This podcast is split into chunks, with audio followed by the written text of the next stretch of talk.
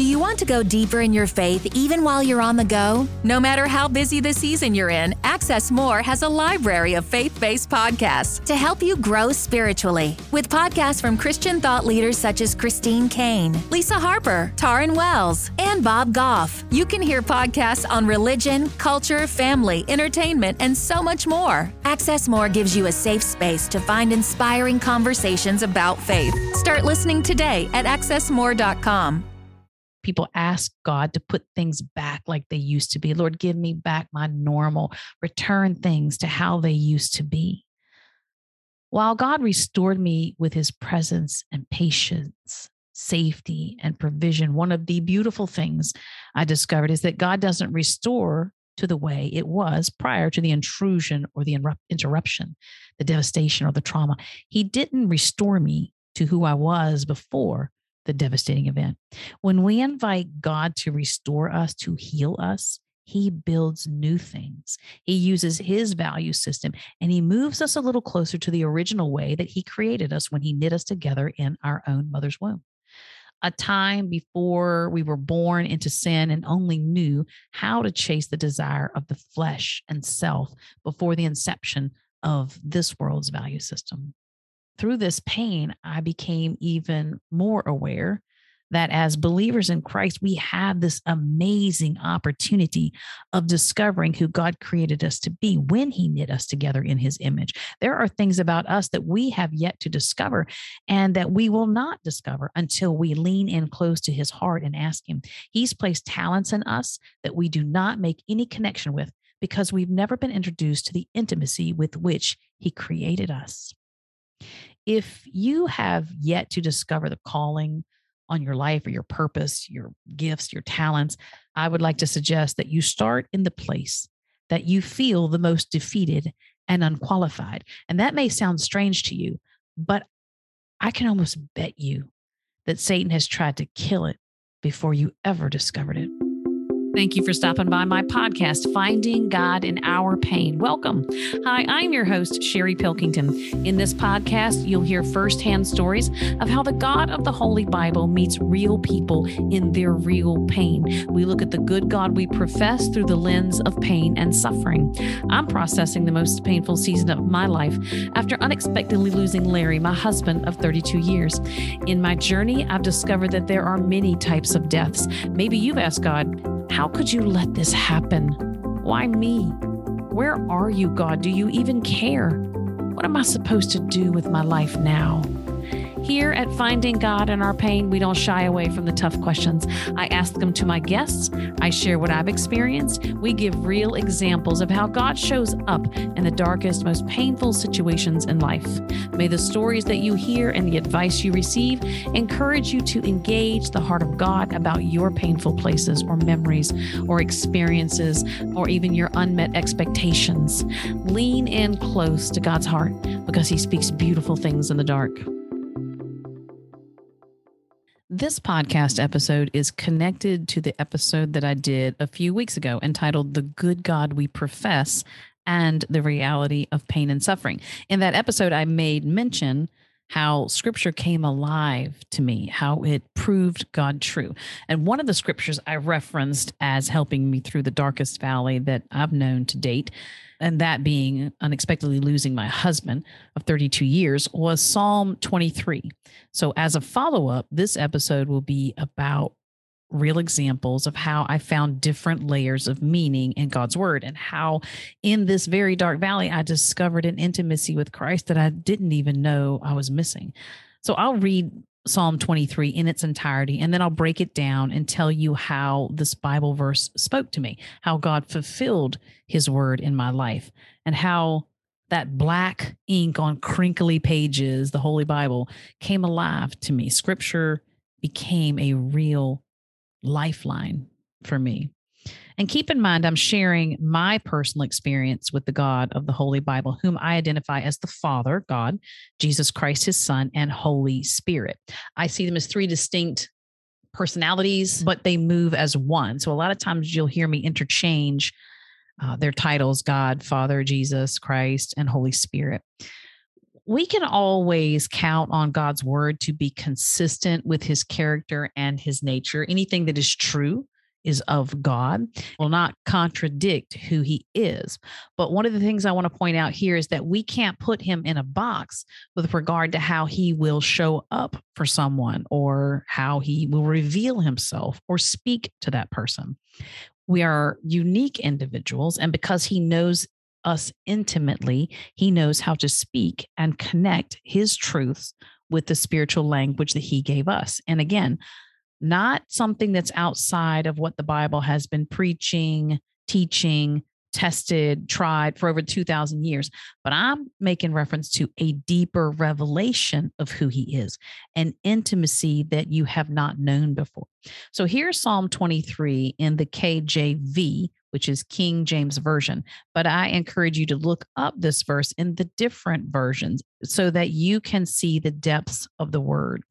When I say depth, of the word, our American language is so layered that we can go deeper in understanding what someone is trying to say when we look at the context with which they use the word. So think about how we use the word love or even friendship.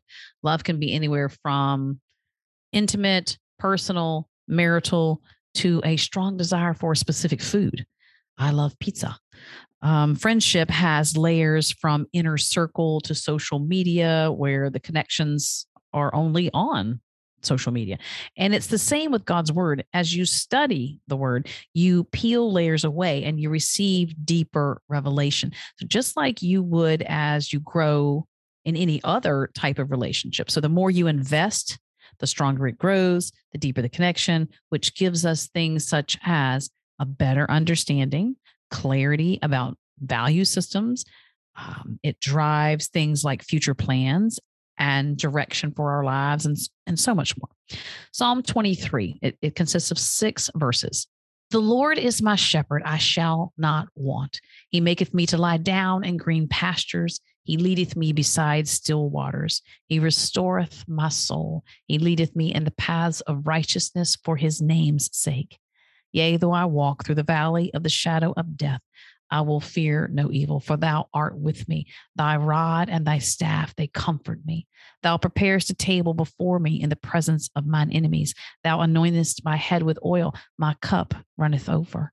Surely goodness and mercy, and I love to say, surely your goodness and your mercy shall follow me all the days of my life, and I will dwell in the house of the Lord forever. If I could encourage you to memorize those six verses to heart and speak them over your life because they are such incredible encouragement and it solidifies the foundation, that rock under your feet. So, here are some examples of how God's word came alive and active in my life. Verse one The Lord is my shepherd, I shall not want. The work of a shepherd is to care for his sheep, and they're valuable and precious to the shepherd. Without him, the sheep would be vulnerable to predators or illness unlivable conditions. They they might stay up in the hill country too long and then the snow comes upon them. When in relationship and that of shepherd and sheep, the sheep look to their shepherd for protection and provision, leadership and care.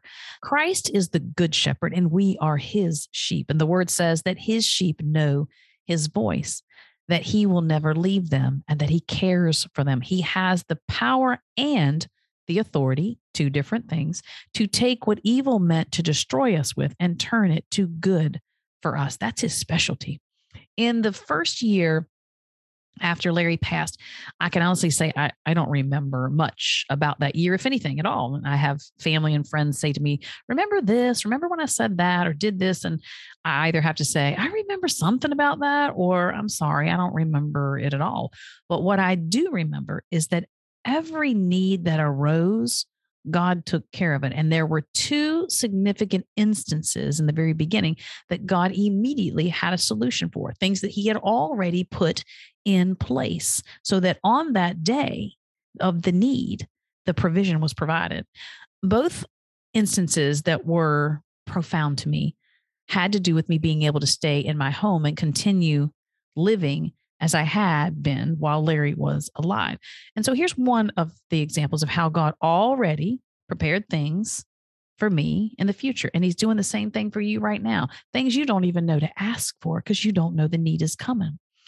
I live on three acres and the property sits a little off the road. It's open with a wall of trees, this hedge of 60, 80, 100 feet. I guess I'm not a, a good judge, but they're massive. They're at least two, two and a half, you know, the height of my single story home.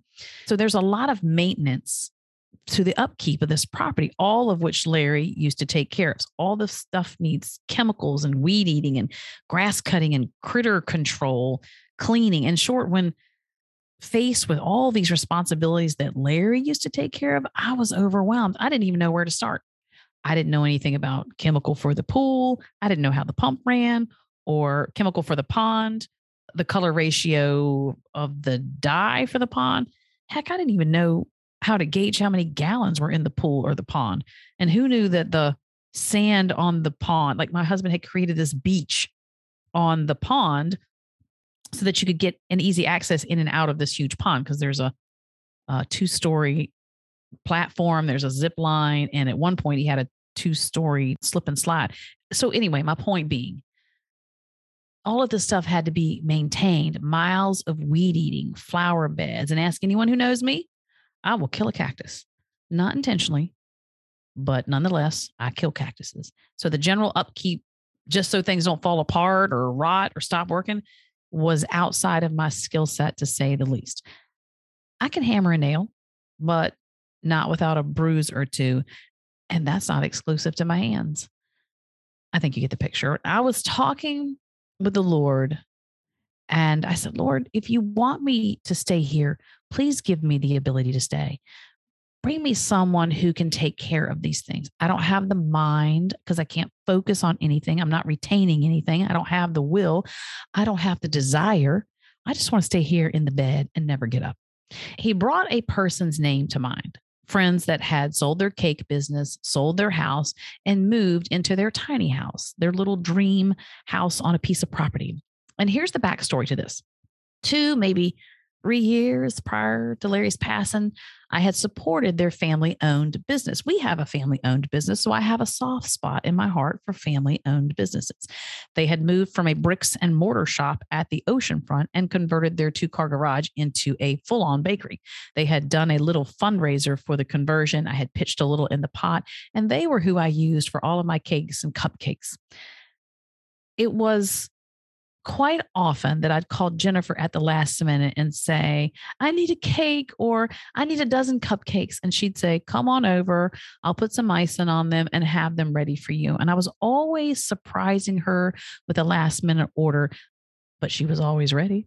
So, approximately 18 months before Larry passed, and whenever I went to their house for some baked goods, they would show me a tiny house they were building in the backyard. And they were so excited to be selling the business, selling the house, and moving into their little dream house, their tiny house. When God brought them uh, to my mind, I had totally forgotten about them. The business and the house had been sold, and their plans were to move the tiny house on a friend's property not too far from me out here in this rural part of Virginia Beach. So the last I heard, they were moving their tiny house to that friend's piece of property. Even though it didn't make sense for me to call them or to think that they would want to move from one property to another, I decided to be obedient and reach out. And I texted Jennifer and I asked her, Hey, you love your new house on the property? And she said, Well, that fell through. Our friend decided to sell the property. We're actually here at the ocean front in a campground until we can find a different option. So I pitched the idea of them moving the tiny house out to my property in exchange for maintenance, general upkeep, grass cutting, weed eating, flower beds, pond, pool, etc., etc. The next day, they came out and they looked to see if it was possible. And we found a spot for them to put the house, and within a couple of days, they arrived. That is just one of the examples of God providing the connection and provision before we need it. He goes before us, He makes a way, He meets the need. Verse 2 He maketh me lie down in green pastures. He leadeth me beside the still waters. God often gives us a physical description so that we can make a connection with what He is offering us. Green pastures and still waters. What do you think of? I think about lush green grass, vibrant color, calm, moving water. Maybe I can hear it gently running over the rocks. To me, it's a place of rest. It says safe. It has a carefree vibe about it. I can relax because my shepherd is watching over me. We're familiar with this description. It enables us to connect with what God is offering us, which is who he is and wants to be for us. So, in other words, God often speaks to us in a worldly language in order to reveal the spiritual value and his nature. When life has been completely flipped upside down, or we come to a place of unfulfilled expectations, because reality is that job that we had to have can turn out to be the worst nightmare with the worst boss. And the new house you're so excited to move in can have a neighbor that is completely unmanageable. Our financial peace can be gone in the blink of an eye. Illness can sideline us for months at a time and jeopardize our job, our house, or an accident can take a measure of our independence or physical abilities. And then there's people. They can be cruel, they can betray you, they leave. Sometimes things don't turn out like we hoped they would, like we expected them to. And when that happens, what do we do? Where do we turn? Our bodies, being that of flesh and bone, may have somewhere to rest. You can put, you can lay on a sofa or a bed or the floor, but where do you rest your devastated heart and quiet your mind, that bombarding of questions, the chaos it creates, the free fall that you feel like you're in, not to mention trying to figure out the identity crisis that it causes. For me, it was going from wife to widow. Without my familiar title of wife, who am I now? What does my future look like? Do I even have a future? So, where did I go?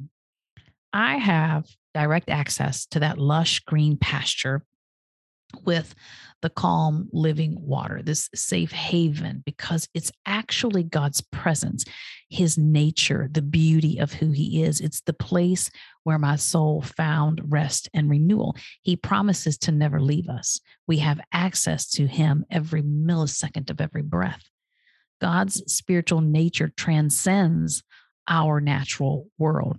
I could be in the dirt floor of a prison cell in a third world country, something that is the farthest thing from anything comforting, and I can still experience the calming presence of God.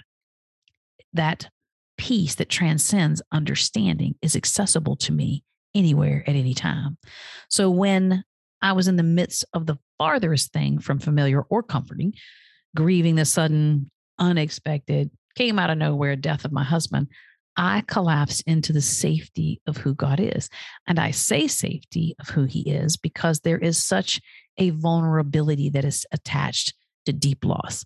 And allow me to make this point again not just the death of a loved one. There are many different deaths in life. And again, the loss of a job, finances, home, marriage, friendship, independence, physical ability, whatever devastates your heart, your peace the loss of peace can be devastating. My main vulnerability was the fact that the good God I professed did not intervene to stop the death of my husband. And now I felt very vulnerable. Everything felt like it was up for grabs my children, my grandchildren, my future. Would God intervene the next time I needed him? I wondered how I would ever trust him again. So, in this pasture of safety, I talked to him about this. And sometimes it wasn't so nice. I wasn't thinking about being godly or mannerly or Christian like. My pain was raw and at times full force. And yet he never rejected me. He never turned his back on me. He never shamed me. It's as if he absorbed my pain. He wasn't put off by my pain, it didn't offend him. He responded to it. He spoke the beauty of his truth in such a tender way that he was able to penetrate the lies that I was entertaining and he was able to reach my pain, not in the way that I wanted him to, which was to bring my husband back, but rather when I took my pain and questions to him, when I put all my cards on the table, you're not hiding anything from him anyway, and I laid it all out there, he gently exposed my fears. And when my fears had to face the God that I professed, when I held these fears up against who he is and what he has to say, about what I believed, I could discern that it was a lie of the enemy. The conclusions that I had come to based on my pain and grief were not true. It may have been my reality, but it was not the truth. And sort of like a plane ride, and it's gray and raining, thunder and lightning, but you fly up a little higher through the clouds, and the sun is shining brightly. The truth was that the sun was shining brightly. We're subject to our reality, but that doesn't mean it's the truth. So pain clouded my understanding. When I allowed God to speak into what I believed, the lies couldn't stand against the God I profess. Wrestling with God taught me that He's a safe place to process my pain. And here are three things that God taught me as I gave Him my authentic struggle, asking my honest questions, and allowed Him the opportunity to speak into my pain. And I won't go into detail here in this episode. I can do a separate one so that I can elaborate on each one. But when processing your pain with God, remember these three things. One, talk to Him, not at Him. Two, talk with Him, not about Him. And three, take the time to listen. Let's move to verse three. He restoreth my soul. He leadeth me in the paths of righteousness for his name's sake. I've heard people ask God to put things back like they used to be. Lord, give me back my normal, return things to how they used to be. While God restored me with his presence and patience, safety and provision, one of the beautiful things I discovered is that God doesn't restore to the way it was prior to the intrusion or the interruption, the devastation or the trauma. He didn't restore me to who I was before the devastating event. When we invite God to restore us, to heal us, he builds new things. He uses his value system and he moves us a little closer to the original way that he created us when he knit us together in our own mother's womb. A time before we were born into sin and only knew how to chase the desire of the flesh and self before the inception of this world's value system. Through this pain, I became even more aware that as believers in Christ, we have this amazing opportunity of discovering who God created us to be when He knit us together in His image. There are things about us that we have yet to discover and that we will not discover until we lean in close to His heart and ask Him.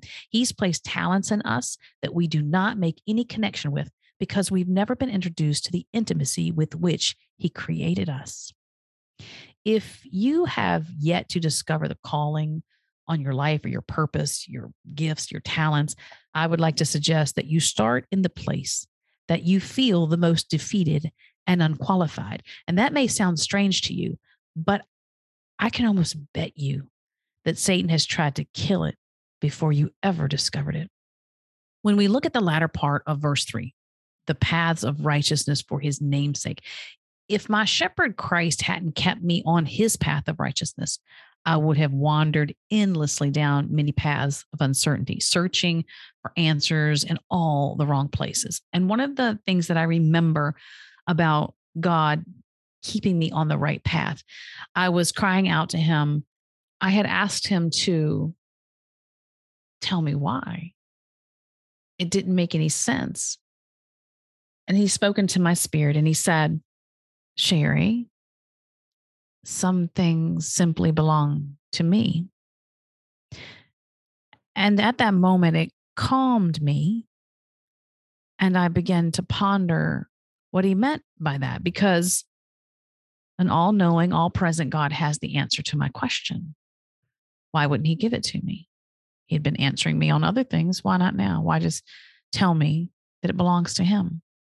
And I came to the realization of several things about his sovereignty and trusting him and having faith in him.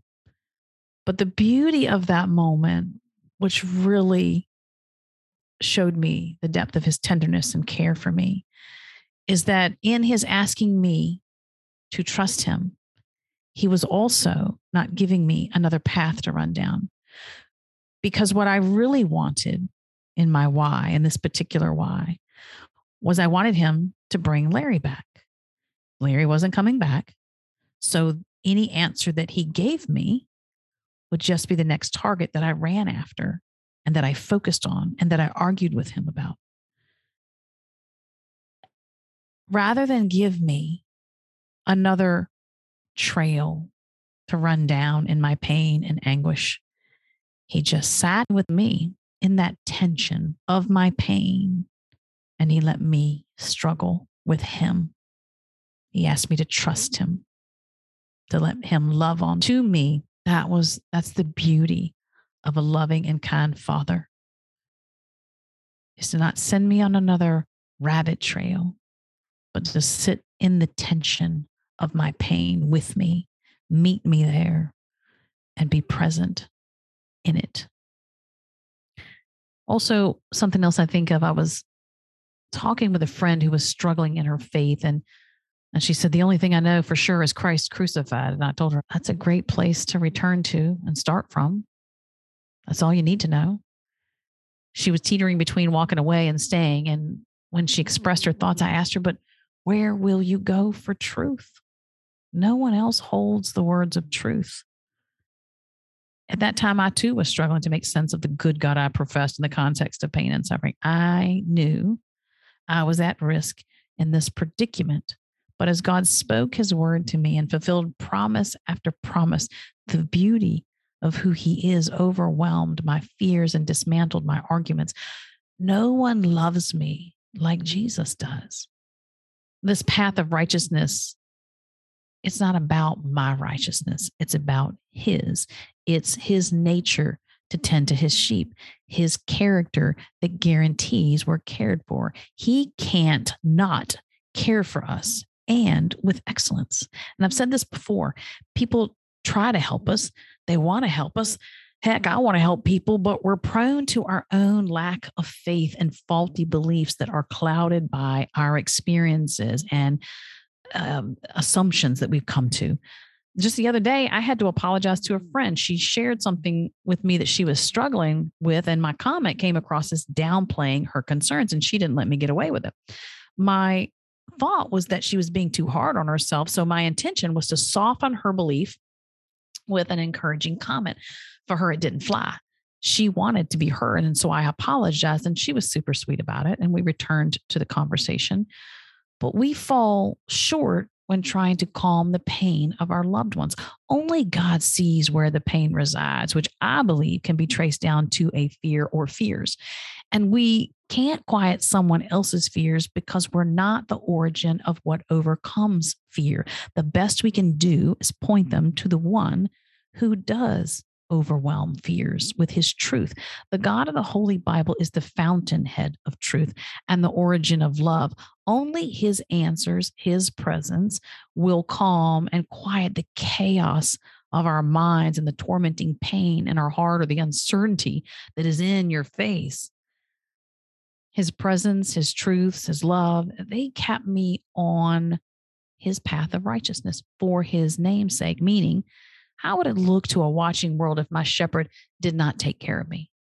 The path of righteousness is his very nature, his character. It's a path of truth and love, comfort, rest, safety, intimacy, revelation. And in short, it's a path where I am walking and talking and resting and eating in the beauty of his presence so that when people look at me, they don't see someone stuck in their pain or stalled out and unable to move beyond the traumas of this life. As I mentioned, when we let God restore us, he restores us using his value system. And we get to choose whether or not we'll agree with him, whether we'll particip- participate in him there's healing and redemption for our pain. There's a new chapter that he's writing that's worth living and exploring with Christ.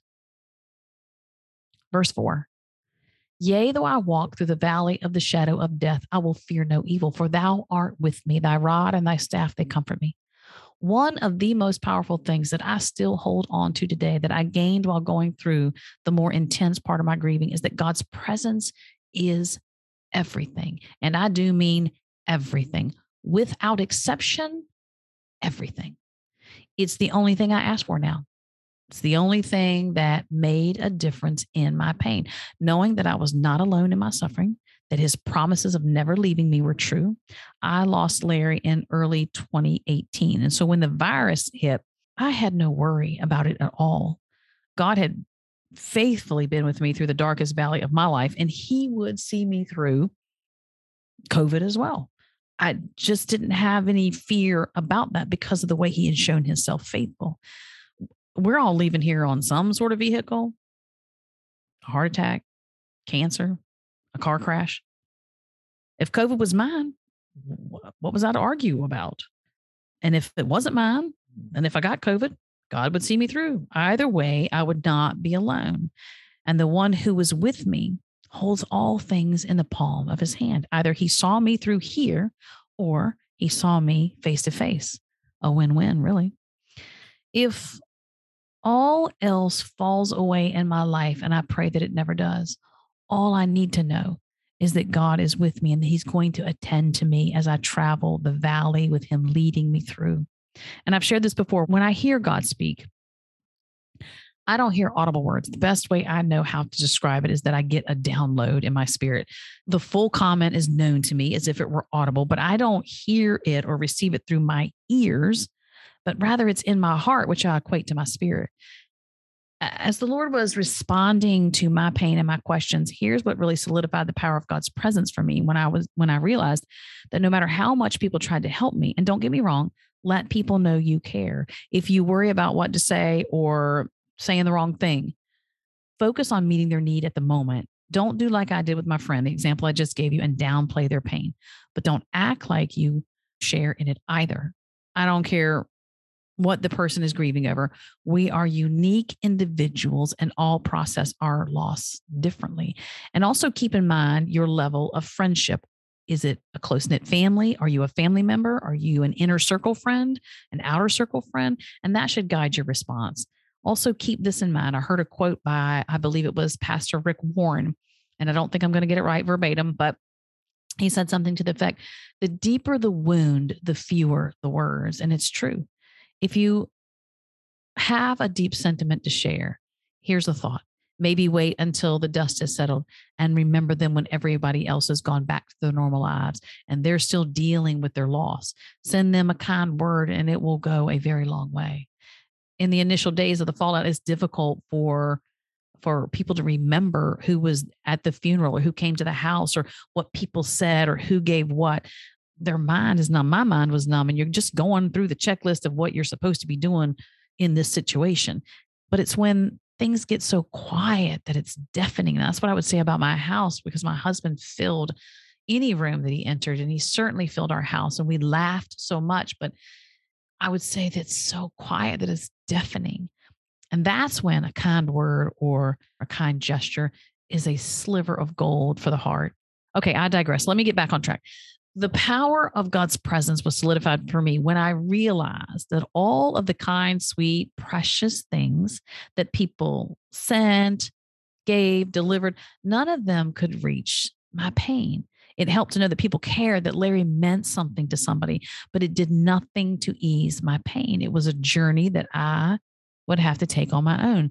And when I pressed into God and gave a focus to his presence, I found him more than willing to enter into my pain, I found him there already. And I discovered that he was fully capable of carrying the burden of this conversation, of my searching, of my desire to have answers.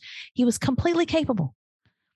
The things he said and did showed me his depth of care and the fact that he knew the way through this valley. He knew the way out. He'd been there before in his own valley of death when he faced Satan. When Christ hung on the cross and was crucified for us, the Father turned his back on his Son until his wrath was satisfied. And here we are today. Christ has risen. Death is still on its face at the feet of Jesus Christ. He's been leading us through this familiar territory, these valleys of death, into green pastures for over 2,000 plus years. He knows the way through that dark valley. He knows how to find those green pastures again.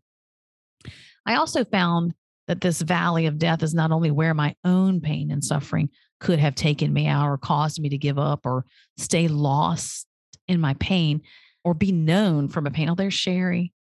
She's still grieving. She's such a sad widow. There is another predator here in this valley, and that's Satan and his cronies. And he was always lurking, trying to get me to define God, define his love, define his care by using my pain. This reality of my pain, he wanted me to use it to define who God was. My honest question to God about how will I ever trust you again was one Satan loved to dig at me over and over again with. And once that was settled, once God had answered that question, Satan moved on to another pain point and began using that against me as well. This particular tactic of Satan trying to get me to define God by my painful questions became obvious to me. So I caught on to that one, but then he would just move on to a different tactic. When God answered my question about me ever trusting him again, when he spoke into my spirit, he said, Sherry, I don't care what this world tries to put on you or label you with, burden you with. You keep your eyes on me. I'm writing a much bigger love story with you as the individual I created you to be. If I hadn't shifted my focus to Christ, held my pain up to Him, and sought His word and His heart for what He had to say, I surely would have been an easy target for Satan. If Satan could have put a wedge between God and I, it would have been an effective tactic in separating me from the truth and therefore separating me from my healing and restoration. My my grief journey was such fertile ground for Satan because my questions for God introduced a struggle every single time about who I would believe. Where is the truth? What is the lie? In hindsight, I, I see it as a battle for my heart. But then again, isn't that the trophy in every situation, the passions, devotions, and desires of the heart? Because whatever you set your heart on will determine everything about your life, right down to where you will spend eternity. As for the rod and the staff in this verse, I'd like to backtrack a little and refer to how we can't reach someone else's pain. Here's another reason why we can't. The fears of this life will not be crushed until the influence of our predator, Satan, is crushed. God's rod keeps our enemies at bay, and his staff points the way through the dark valley down the righteous path. That is the purpose of a rod and a staff safety and protection. Verse five, and then we'll wrap up with verse six. Thou preparest a table before me in the presence of mine enemies. Thou anointest my head with oil, my cup runneth over. Every part of Psalm 23 is salve to my heart and a beautiful fragrance in my life because they build upon each other to bring us to verse 5 and 6. Verse 5 is where I pour out my gratitude to the one who saves, where I offer my thanksgiving to the one who is in complete control. It's where I set my affections on the most tender of fathers, God the table that God prepared for me in the presence of my enemies had a lot more to do with feeding me his truths, his word, his presence, his wisdom, knowledge, discernment in the midst of my enemy positioning himself to steal truth from me and to kill and destroy me. Whenever the enemy was attacking, God was present with that rod and that staff, protecting and showing me the way go here, straight ahead, turn this way in my personal experience, I didn't have people who had anything against me. My enemy was our enemy, Satan. And he was surely at work. He was working overtime being fed at God's table, fed with his spiritual riches and the beauty of his patience and his presence. And from God's vantage point, while you watch Satan eat crow, meaning Satan is put in his place, that's a victory that has an immediate payoff with regard to the truth setting me free. But don't forget about the eternal value as well. In this place of being anointed and having a cup that overrunneth has been the place of restoration. When I was overwhelmed with my future, like what was it supposed to look like now that Larry was gone? I questioned what widow meant, aside from it meaning I didn't have a husband. I had no clue how to give that title or that role any shape. I was forced to leave the title and role I was familiar familiar with, that of wife, to one that I had no clue what it meant. Even today, I still don't make any connection with it. I'm not single, but I'm not married. I'm widowed, it's a weird place to be. The scorn of widow has to do with no job, no money, no home, no family. Typically, all of these things would shift and be removed from a woman when her husband died, especially if she didn't have a son. She'd have to fend for herself. But that has not been my experience. I'm blessed to live in a different era, for one thing. And I was further blessed by a hardworking husband who valued family. His hard work still pays off in my life today. My sons make sure all is as if their father was still here. This is an extravagant luxury that I equate to that table that God prepares for me, that quality of oil that He causes, that He uses to anoint my head with, and how He causes my cup to overflow. On to our final verse, verse six. Surely goodness and mercy shall follow me all the days of my life, and I will dwell in the house of the Lord forever. This is not saying that everything will be wonderful and painless for the rest of my days. Experiencing peace doesn't mean you have no problems. Peace is the presence of God. So, this is saying that the goodness of God and his mercy will be with me, and I will dwell in his presence via the Holy Spirit here and then face to face when in heaven. When we dwell in communion with Christ, we reap things like peace, comfort, joy, and confidence, all of these value systems, all of these things that you find in God's value system and who Christ is. We take our focus off of ourselves or our problems and our pains and we shift them, shift our focus to the one, Jesus Christ, who with his wisdom, power, authority makes all the difference, changes everything, changes atmospheres, changes circumstances, changes people's hearts. It gives, it's God's presence and his goodness and mercy that give us that slice of heaven, just a small taste of the Garden of Eden on this side of eternity. In the here and now, when we place our pain in God's hands, redemption is guaranteed. In this life, Christ is the only option for us to see anything good come out of the pain and suffering that we are familiar with. He is fully capable of turning what our enemy meant for good into something we can't imagine to think or ask for. It's beyond our dull imagination. And I say dull because it's nothing compared to God's creativity.